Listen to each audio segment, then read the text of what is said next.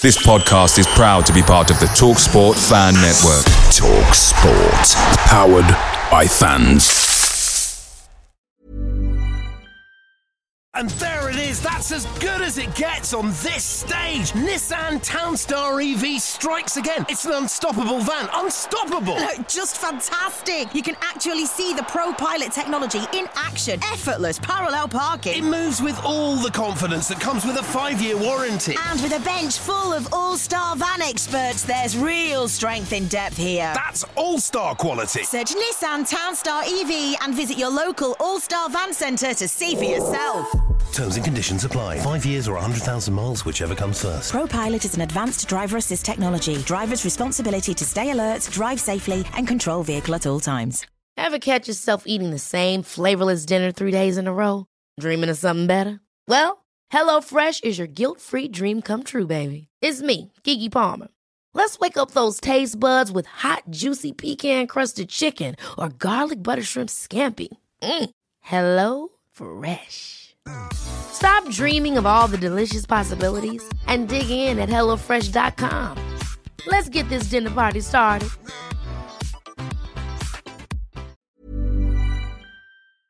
This podcast is part of the Sports Social Podcast Network.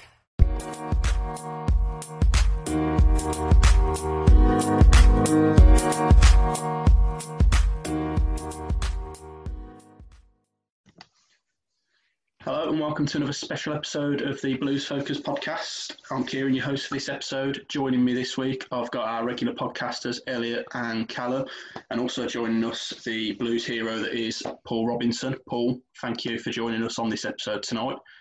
Um, before we get into the questions, though, I just want to start off and obviously touch on the news yesterday about um, Papa Bouba Diop, obviously one of your former teammates, just uh, if you could just give us a bit of an insight into what he was like as a character in the dressing room, really, and what it was like to play alongside him. Yeah, obviously terrible news. Um, so young, still 42. Um, great guy, fantastic guy around the building. Um, he was nicknamed the wardrobe for the size of him, uh, what he like his strength, his power. Um, but such a genuine guy and, and so down to earth, and you could have a, like just normal chats with him off the field just like anyone else. But yeah, I mean, it's, it's just an incredible loss to everyone at the moment. And I think we're still struggling to cope with that. He's actually gone, he's passed away at the age of 42. Yeah, no age is it really, and you know it's, it's it's such a shame. It was a shock to read yesterday, to be honest. Yeah. But obviously, our thoughts with his family and his friends at this time. Um, cracking on, I think, Cal. I think you've got uh, the first question, haven't you? Yeah, um, hi Paul. Having signed a short-term one-month contract at Blues in 2013, yeah. did you expect to go on to make 175 senior appearances and then join the coaching staff as well? No, I did not really because you don't look at it that far. I mean, for me, it was month to month, so um, it was it was quite strange. I'm not going to lie; I've never experienced it before in my career to uh, to be on that sort of contract. But I love the challenge, and I knew that I had to give my all every game, every training session to to to earn another to earn another deal. And yeah, I mean, it got to I think it was three four months I think to the end until I got offered a contract till the end of the season, and then it was just from then on then it was year after year. So I mean, so grateful that I got to 175 games. I mean. Um, it was an absolute pleasure to play for the club. I, I loved every minute of it, and again to captain a captain such a fantastic club was, uh, I mean, special memories for me. Yeah.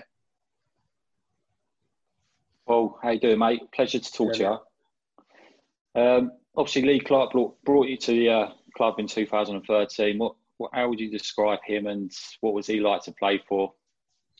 Yeah, he was a character, Clarky. I mean, um, just so passionate. I think that's when I first had a phone call with him. Um, obviously, he called me after the, the, he had loads of defensive problems and loads of hmm. injuries had happened. And he, he gave me a call. He said, "Look, Robert," he said, "I'd like you to come in training. Uh, we need to have a look at you just to see how fit you are." So from the a minute I put the phone down, obviously I just knew what I was going into, and, and that was I was going to work for a guy who just he was really passionate and cared about the football club. Um, and I love working with him. Such a great guy, honest. Um, there was no hiding. He'd let you know how it was, uh, even at my age, and I love that. I like that. I like I like managers being honest with me. If I'm not performing, I want them to tell me. if I'm not doing things right around the training ground, I want them to tell me. And, and Lee was definitely one of those managers that I, I had a great bond with. Um, and I think obviously his passion got the end of uh, got the end of him in the end. He obviously the owners didn't see how he was going to take the club forward, but he was playing on a, on a shoestring budget and he, he, wasn't given the money that he wanted to bring certain players in and he had to go into the loan market. So, yeah, it was quite tough for him. But I had a great relationship with Lee and um, I'm very grateful for him taking me to the club at the time. Just uh, yeah. mentioning on um, on Clarkie's uh, passion mm. quickly. Mm. Uh, one thing that I've seen as recently as this afternoon was his uh, celebration after the equaliser against Burnley when he decided to uh, cave in the, the, the advertising boards. Uh, did the lads give him a bit of a, a ribbon for that in the dressing room afterwards? Well, I think I think we left him to uh, to calm down a little bit. No one, no, one, wanted to say anything in case he carried on in the dressing room. Um, I think he was more worried about his shoes. He, I remember, I think I remember him saying is that they were brand new shoes that he just brought, and he weren't too. I think he weren't too bothered about the hoarding boards. I think he was uh, worried about scuffing his trainers while he was sticking them in it. So, uh, but yeah, but that but that just showed what type of man he was and, and how much he cared. Some people might have looked at it; he was a little bit over the top, but he was a winner. And throughout his playing career, he was that type of player where he always wanted to win, and he was going to be no different as a manager. Yeah, I, I mean, I love working with him just because of the fact is that he he just cared so much, and he and he and he did he he loved every player that walked in the football club, and he took a lot of attention to detail with them as well, which was great. Yeah, I mean that first season, Lee Clark did quite well. Obviously, he come he come with a good reputation from Huddersfield. His first, I think it was his first year in management, wasn't it? And yeah, um, I think that that first that one particular performance that that first season, Selhurst Park four 0 I, I was at that game. I remember you played centre back that match, and you formed quite a good partnership with was it Curtis Davies at the back? Curtis, yeah. Um, was that was that um, was that quite sort of pleasing that you slotted in so well and so quickly? Yeah, I just think look, wherever Lee wanted me to play. Um, obviously, I knew when I first come in from from the um, from that short term contract is I was just filling in for David Murphy because he was out injured at the time, and I mean, what a fullback Dave was. He was he was such a good fullback, and he's just unfortunate with injuries. So um, I come in as just basically just to cover the, the, the gap until David was back. Um, so I sat on the bench then when David was back, but it was great for me because I love just being around teams. I love the camaraderie, the togetherness. So that's the type of character I am. Um, and then obviously Stevie Caldwell, then he played centre back, was going through a bit of a rough period. And I think the whole game obviously was was the turning point where he wasn't too well, but he was he was not having one of his great games, and Clarkey just lost the plot, and he, he literally dragged him off and put me in at centre half, and it sort of carried on from that game really. And I'd played with Curtis at West Brom, so we both knew each other's games really well. Um, so yeah, for me it was it was just going in and, and using my head, being professional, and, and doing the best job that I could possibly can for the team. Just want to mention as well, obviously, um, and ask you about the uh, game away at Bolton, last game of the season. Yeah. Um, 2 0 down with, what, 15, 20 minutes to go. What was it like to play in, in that game? And obviously, just describe the emotions at the full time whistle when you obviously discovered that you'd, you'd uh, kept us up. I think it was um, obviously it was a weird situation to be in because we should never have been in that position at the time. Um, going into the game, obviously we, we were really looking forward to it because we we knew that we could beat Bolton, and that was the way we looked at it. But obviously, we knew we just had to, to get a result, knowing that um, was it Rotherham at the no, sorry, was it Rotherham? Uh, Doncaster, I think. Doncaster, sorry, Doncaster. Yeah, yeah. they sneaky bit on it.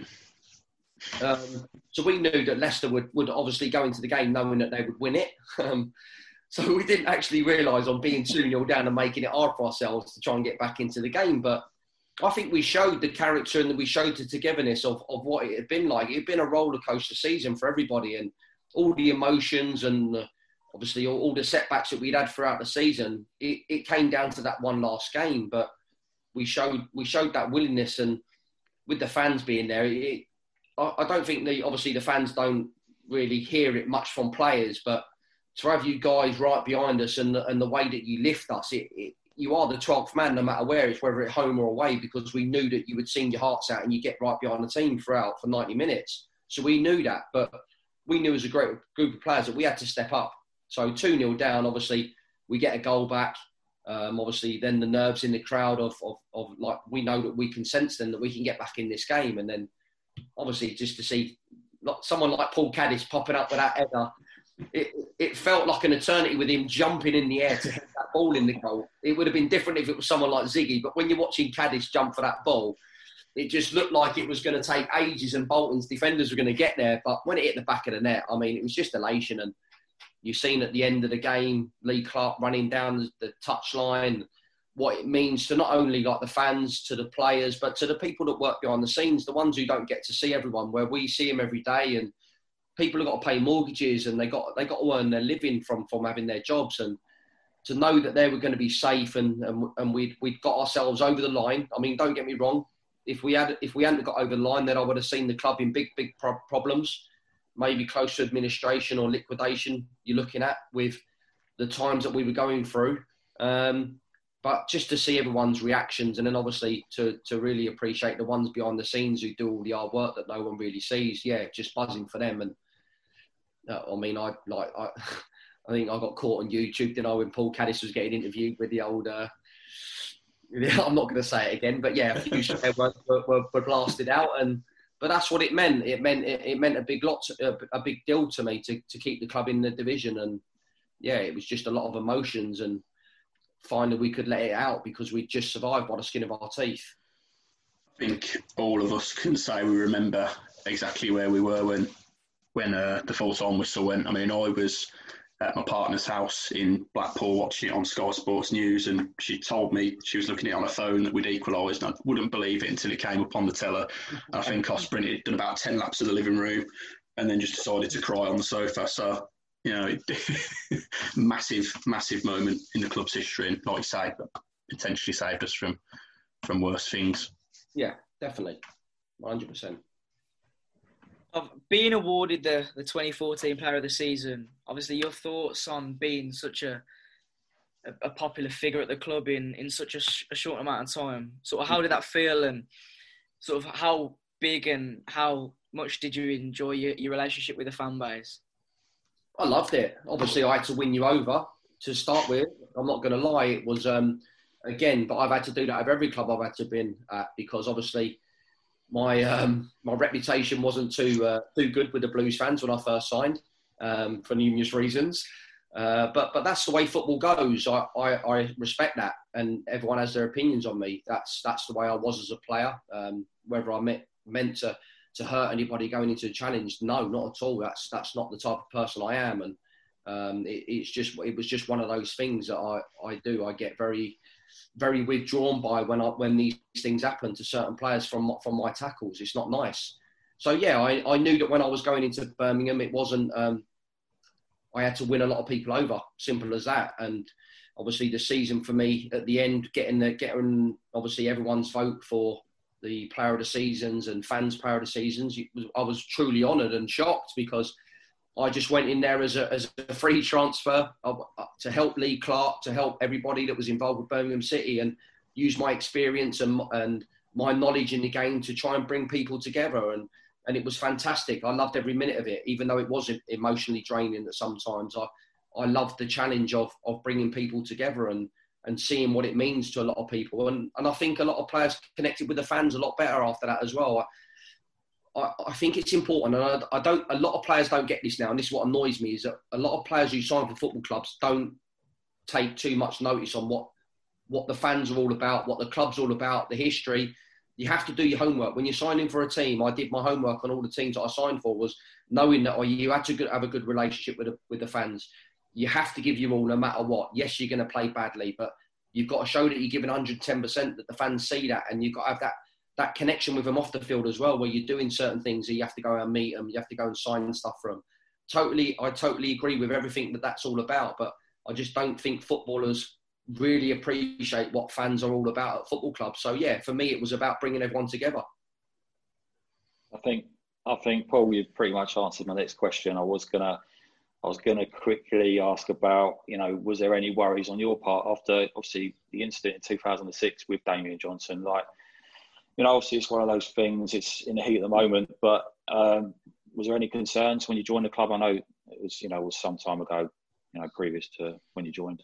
No, not at all. I didn't have any concerns because it's for me, it's a big club. It's a big club that had been struggling, and I wanted to go in there and I wanted to give my all. I wanted to prove to people what I was all about. Um, I wanted to prove to the players, to the staff, what type of character I was, and how I how I could bring a lot of people together. And I felt I did that. Probably that was probably why it was more emotional, emotionally draining for me the most, is because I put all that effort into trying to win a lot of people over and to win the awards. Yeah, it all come out in the end because it was hard. It was really hard um, for me, my family, because my family took a lot of stick as well.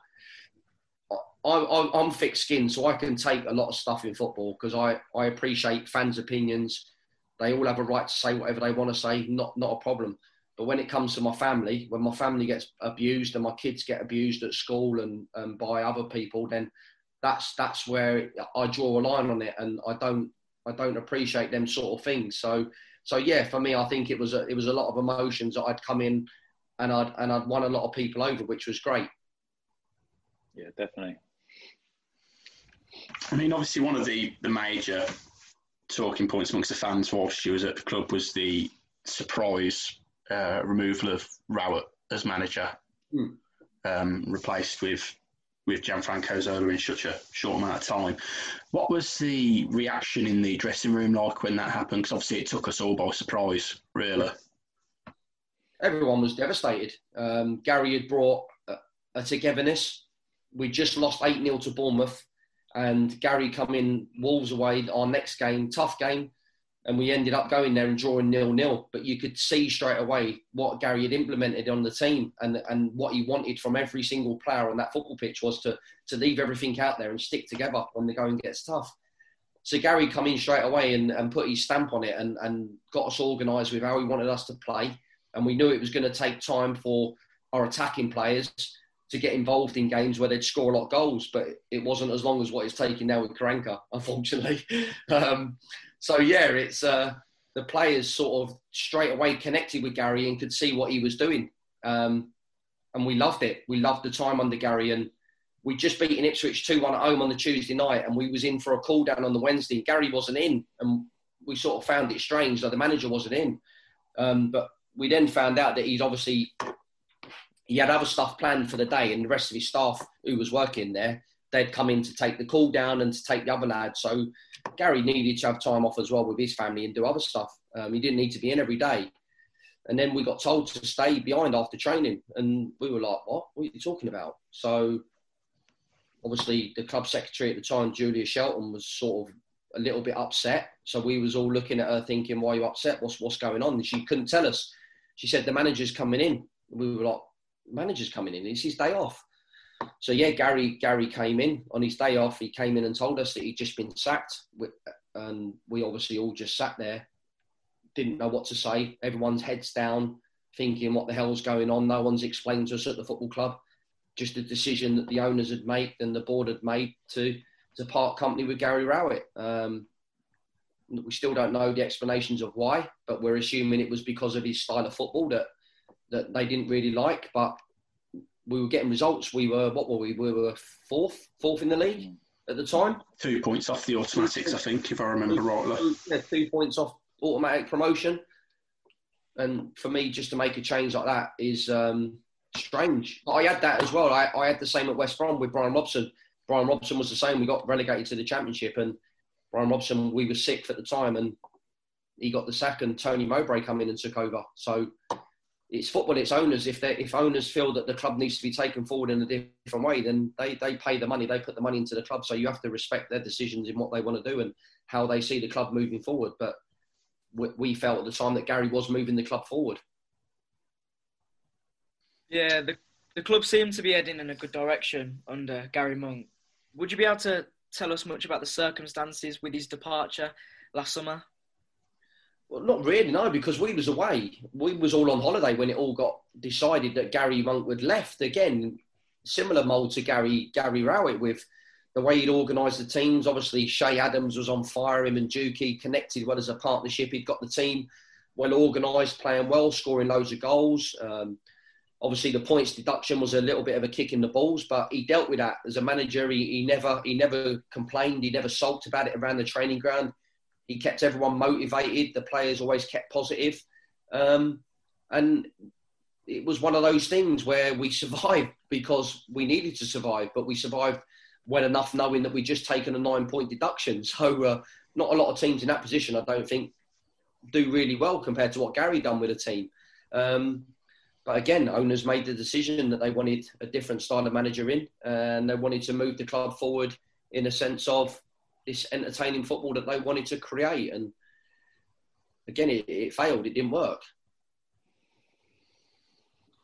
Um, obviously, strange situation again with Pep, wasn't it? Um, towards the end of last season, you know, announcing that he was going to leave, it, it got leaked.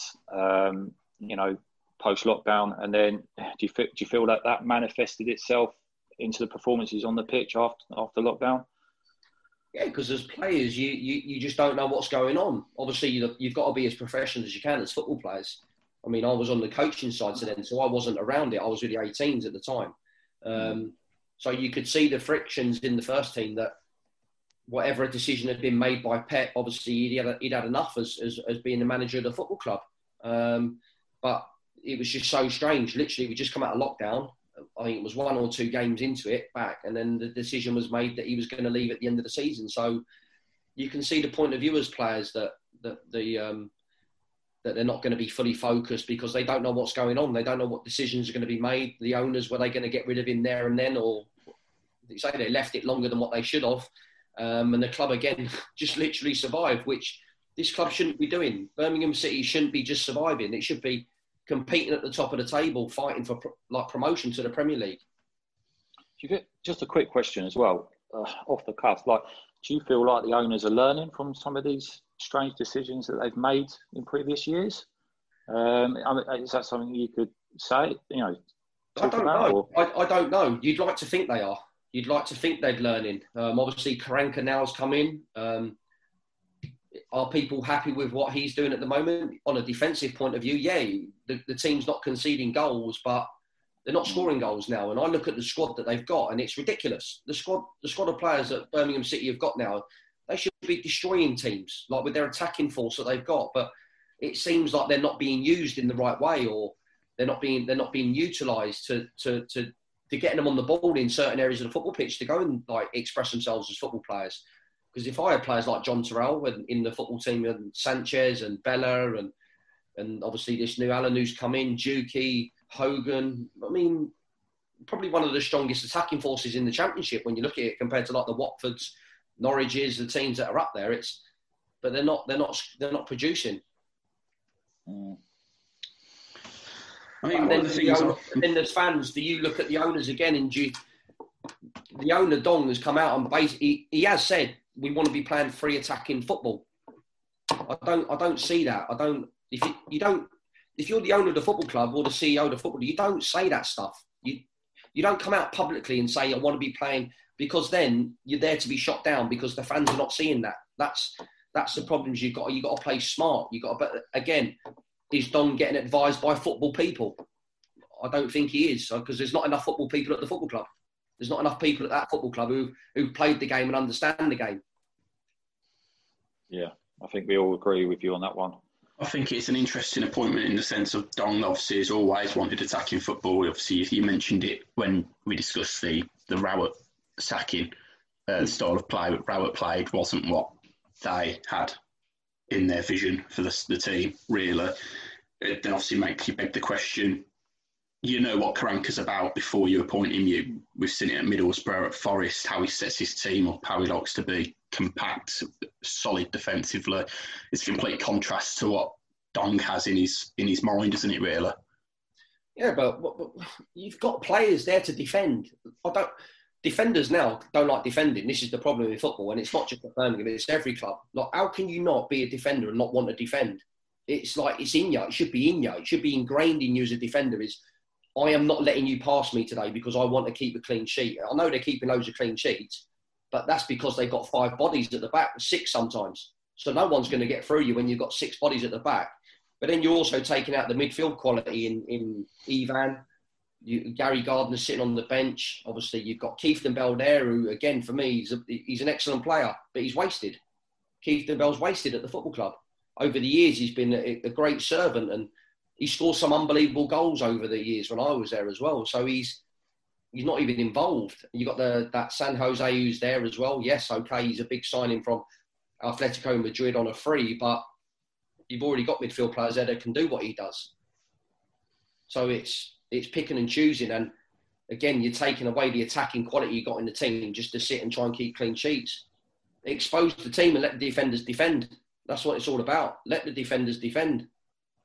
Do you, do you, do you think that these owners will give Karanka the time? You know, with this approach so far this season, you know, it is very negative. So. I'd like to yeah. think, so, yeah, because he's renowned as a, as a top manager who's got teams promoted. So it's yeah. going to take time. You, you just can't push the button. You can't push the button as soon as everything starts getting bum twitchy time again. You've got to yeah. stick with him, and you've got to you've got to see it out with how he wants the team to perform. Yes, it, they're in again. They're in a transitional period because they bought loads of players, but you've got to, you've got players there that can destroy teams in this division without a shadow of a doubt. But they're not. They're holding on for draws or they're losing. And yeah. that's, the, that's the way I'm seeing it. And it's sad because I was there for eight years and the club means a lot to me now, and it was ingrained in me to do well for that club, and I set foundations for myself within the club to to go on and and move forward. But it hasn't, and it's not for some reason or not. Yeah. I mean, we talked about obviously giving managers time, i.e. Karanka at the moment, but obviously one manager that that kind of was on a hiding to nothing from the off was Gianfranco Zola. Um, yeah. Obviously, the, the renowned was it one or two wins in 23 games we had under him. What was it like in the dressing room at that time? Obviously, just defeat after defeat, really, and, and, and not really seeing an end to the run. Yeah, it was horrible. Um, it was horrible at the time. The feeling, losing, the confidence of players was low. We, we're going into games. I think the opposition team sensed it. They sensed that, that we get a goal, we're not gonna we're not gonna fight back. We, we're gonna be like uh, caving.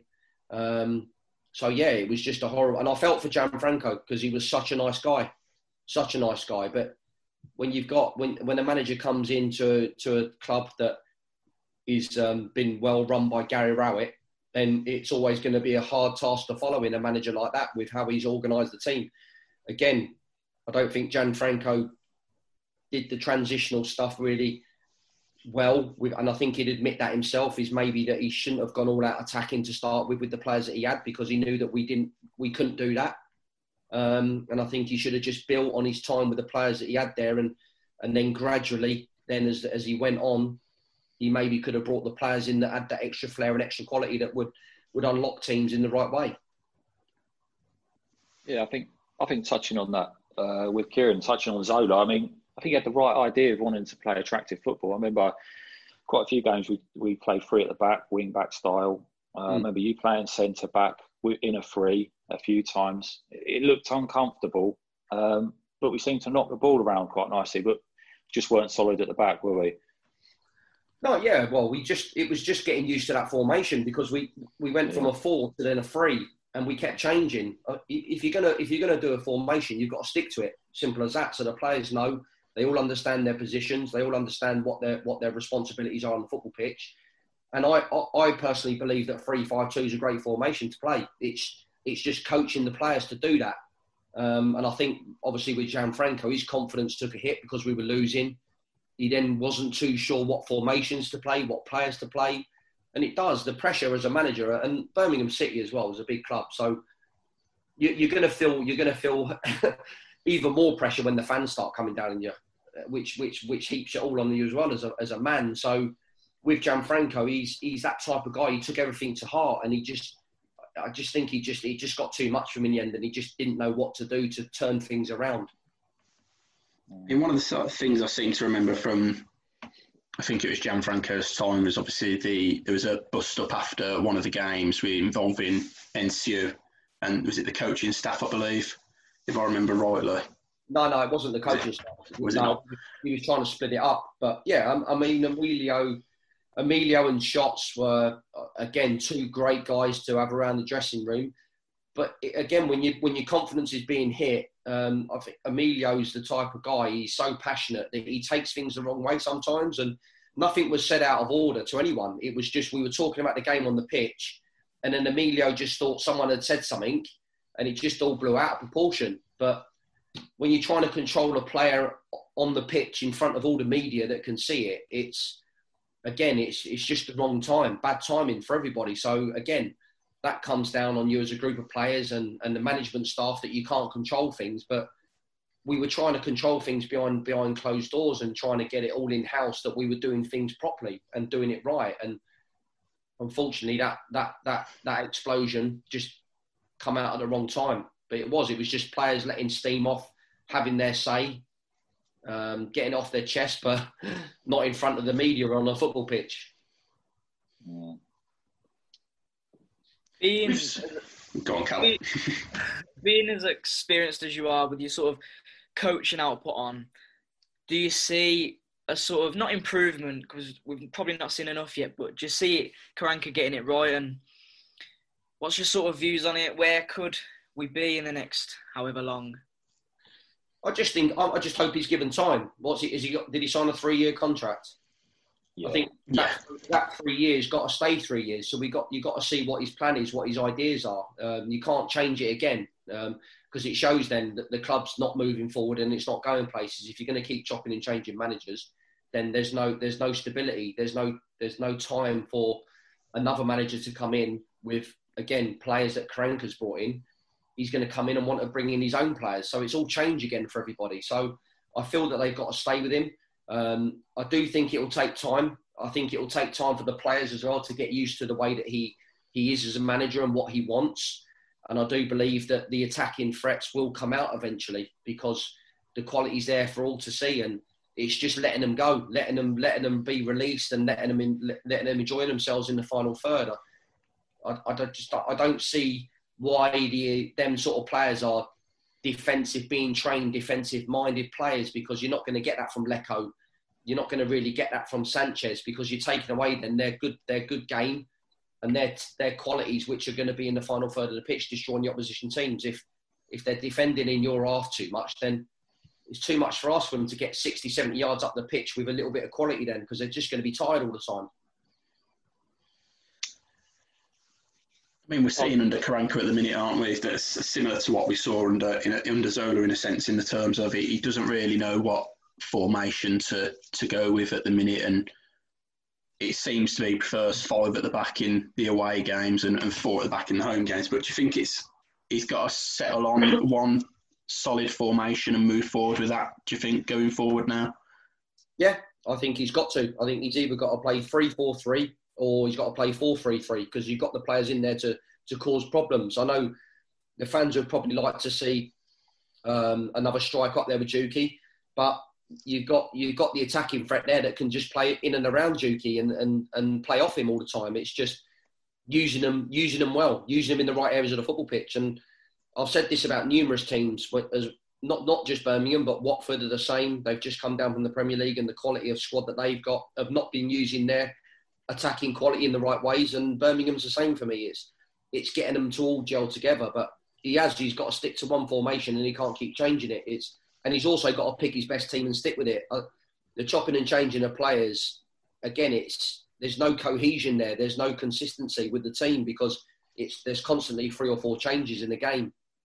What's what's next for you? And do you fancy uh, football management eventually? What's what's your movements at the moment? So at the moment, I'm just enjoying family time. Um, obviously, did the 23s, did the 18s at Blues, and really enjoyed it. Working with some of the top young players at the football club was it was great to spend some time with them day in day out, watching them improve each day, watching them get that mentality of what football's all about, which is which is massive for me. Is that these young lads nowadays need they need programming of what football's really all about and, and how hard it is and, and what you need to do to become a professional football player. So so yeah, I absolutely love my time coaching there with the boys. Um, and now I'm just enjoying some family time. 24 years I was in the game, so I needed a break as I was getting I was getting a little bit annoyed with certain things, um, things that I didn't want to, I shouldn't be getting annoyed about, and I didn't want to keep bringing it home all the time when my family was seeing me upset and annoyed. Um, so yeah, I'm enjoying the break, looking forward to Christmas with them all, all the kids and my wife um, and then hopefully again get back into into the game after the new year um, and see see what jobs are available, CU wants to, to try and take me on and, and, and give me a chance. But yeah, ideally, I'd like to be a first team coach. I'd love to have the experience now of working in and around the first team and developing that side of my my my um, my coaching skills. Um, and then hopefully one day, if it if it comes around, if I get a the chance to become a manager, then yeah, I'd love to. I'd love to have a chance. I think I remember going to one of the games that you was in charge of the under 23s. Uh, I think it was a cup game in against Coleshill Town. Yes. In, in Coleshill, yeah, I was, I was at that game. I remember that. Did finish yeah, quite boring, wasn't it? Nil nil, and did we win on penalties in the end? I think, if I remember rightly. No, I think we lost on penalties. Oh, I can't remember. To be fair, but, uh, think, but, yeah, I remember that game. He was uh, barking instructions all game from the touchline. Yeah, that's it. To... That's that's when Lee Clark was um, really good. Lee Clark saw what type of person I was, and he seen the influence I had on the players, and he wanted me to take the game. He was like, "Robbo, look, I really want you to take this game tonight. So, can you take it for me? I'm going to sit in the stand. Um, if I want you to make subs, obviously I'll let you know. But, but other than that, I just want you to take the game and enjoy it and see what you think." Um, so that was a great experience for me. Obviously, my first time being on the touchline coaching. Um, thoroughly enjoyed it. Obviously, again, then having the two years that I've had recently with the 23s, having great success with the 23s, and then with the 18s was always going to be tough just because of the fact is that they're young boys and they're coming into a, a different environment, they just leaving school. And I don't think the boys really appreciated how hard it was going to be for them and what I was going to be like as a coach to push them in, in, in the sense of this is what professional football's all about, lads, and you've got to get used to it quick and getting that winning mentality. So, yeah, I, I mean, I always felt that I would go into the coaching side, but um, like you say, doing the 23s and 18s probably grounded me in a, in a good sense of knowing where I really, really want to be, and, and that's I really want to be working with, alongside a first team sometime now. With the um, sorry, with the uh, you know, obviously being a Watford boy, would the ultimate ambition be to go back to where it all started, uh, coach or possibly manage? Yeah, I mean, I'd love to. I'd love to manage one of the one of my old teams that I played for. I mean, it'd be it'd be great for me. Um, obviously, I always had that connection with the fans. I think the fans understand the way that I am as a person. I think they'd see the way that I'd work and what I'd try and do. Um, so yeah, if the opportunity arose one day, then it'd be hard to turn down one of them teams. Definitely. I think some of the Blues fans idolise you for just giving uh, Gabby a kick yeah. Love that. That's all you had to do. I'm like that anytime. Not a problem. the eight years don't matter. It's just that one moment you was already in the in the uh, the heroes books for us. yeah. I know. The, the old, uh, I miss them. I miss them local derbies. They're the ones. They're the spicy ones that you all love playing. And definitely, they were the games that they got the best out of me as well. I really enjoyed them. I thought, like as a player, they brought the best out of me my leadership qualities as well. Apart from obviously the uh, the James Chester incident where the owner stitched me up massively there. But hey, if that was the way he was going to get me out of the game, then he'd done himself he done himself proud with that one, going to the FA about that one because it was embarrassing the way he done it. Um, but that's football. That's what people try and do to take out, like you say, I was the captain. Try and take your leaders out. That's what they try and do. So yeah, one of those things. But no, they were they were great games to play. Love them. I mean, the other moment in the, the derby matches that stands out was um, Molineux. Um, yeah. I just still think it's a bit unfortunate with that that red card in the end. Yeah, if you look back on it now and which one, the Bodvarsson one? Yeah, yeah, oh, on the touchline. like, literally, it was a joke. The funny thing about it was is that Andy Hinchcliffe was doing the game on Sky, and I was suspended, and I was then doing I was doing a game the week after, so he saw me in the in the obviously he saw me in the in the tunnel, and I just walked past and stared at him, and I went, "Have you got something to say to me, Andy?" Like that, because obviously it'd been rescinded. Um, and he was like, "I'm really sorry, Robbo, because obviously I'd come out on Sky and said that you rabbit punched him, but when you look back on the other camera angles, you hadn't touched him. You literally just pushed him off you because he was on top of you." And I said, "Yeah." I said, "Look, but but this is what cameras do. Cameras try and show you in your worst light of of how to make incidents look even worse than what they are, but." again, it's it's part of football. It's it's the passion. Is when you go for a tackle, they're not they're not made to, to go out and hurt people. It's just it's just the way the game is. It's the emotions of coming out on top and trying to be the winner of it. And cameras make them look a lot worse than what they are, unfortunately. I think we're seeing we're seeing that at the moment, aren't we, with VAR? Like, the, you know, everything's slowed down, and it's yeah. just making things look so much worse. Yeah, I think it's like it's it's just embarrassing now to the game. And a prime example tonight, I think the first time I've seen it work work really well was the, the, the Leicester Fulham game, where the referee let the game play on until the, until it had stopped for him to go back to the, the cameras to see it was a penalty. But mm. how many times are we seeing where it's taking so long and the referees are wasting time? It's like five or six minutes, whereas that was done in like two minutes. Literally, to come over, look at the screen quickly, penalty, there you go. But he let the game play until until it had stopped. So it was perfect. That's how it should be.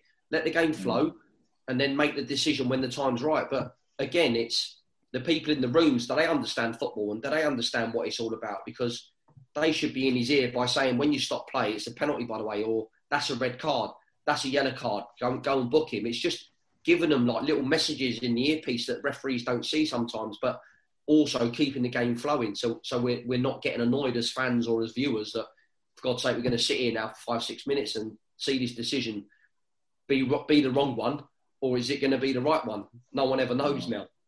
I suppose you being a defender, you'd have a different view to, to some of the viewers sometimes. But um, I mean, you see a prime example being Salah at the weekend. Do you really think that when the offside's so tough, it's so close to call? Obviously, they always say give the attacker the benefit of the doubt. Uh, obviously, you might disagree with that back in your playing days. You give well, no, because it was. You, you always give the attacker the benefit of the doubt of what he was going to score with his body with, which was either going to be his foot, his head, or his knee. If you were going to use your arm, you're not offside because you're not going to score with your arm because it's a, it's, a, it's a blatant handball. So them little rulings that they keep gauging with the lines and you're taking the job out of the linesman's hands as well. You're basically saying to the linesman, you're not fit enough because you can't keep up with play, whether it's an offside or not. So these decisions now, you, have got to give it the benefit of the doubt for the striker. If he is leaning forward, but his feet are level with the defenders, he's onside. Simple as that. He's literally onside.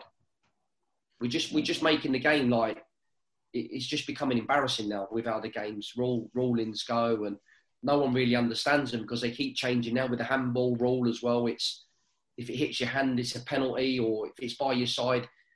It's just so many grey lot grey areas that no one can really understand with what's going on. Yeah,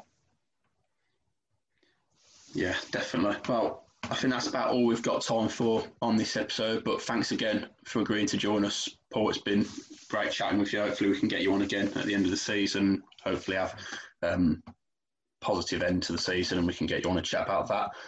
Um, yeah. No worries, yeah. fellas. Good to speak to you. Pleasure, mate. Pleasure to talk to you. Cheers. Sports Social Podcast Network.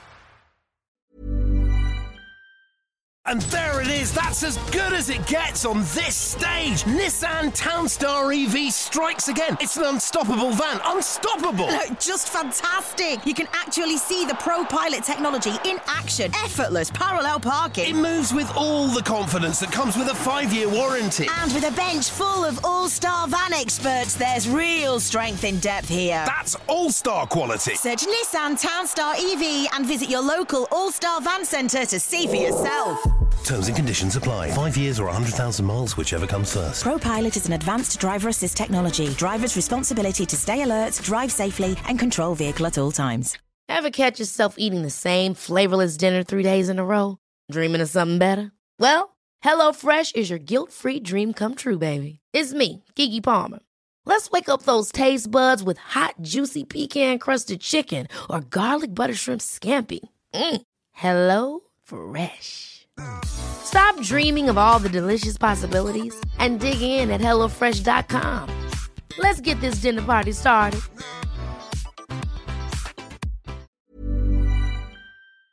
This podcast is proud to be part of the TalkSport Fan Network. TalkSport, powered by fans.